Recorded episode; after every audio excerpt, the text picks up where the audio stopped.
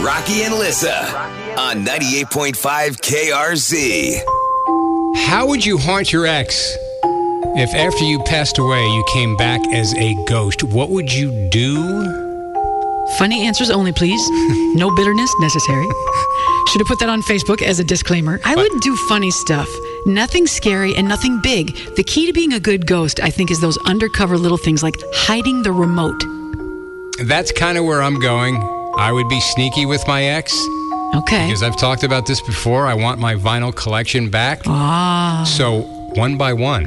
See, I wouldn't take it all at No, once. one per day. Yeah, exactly. I would sneak one out. She wouldn't notice it.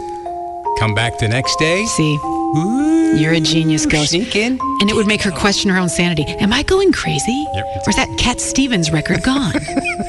you could loosen the caps on the salt and pepper shakers, just little stuff. And then I would have a ghostly giggle, tee and run away. What happened to Led Zeppelin 2?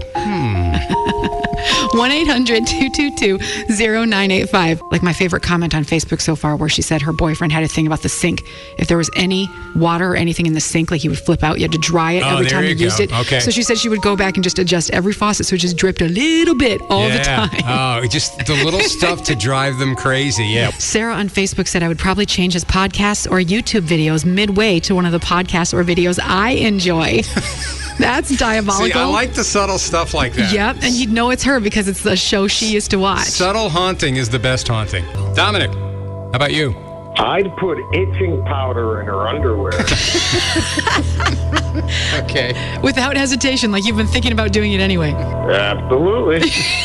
All right, man. Thanks, Dom. Peace. This episode is brought to you by Progressive Insurance. Whether you love true crime or comedy, celebrity interviews or news, you call the shots on what's in your podcast queue. And guess what?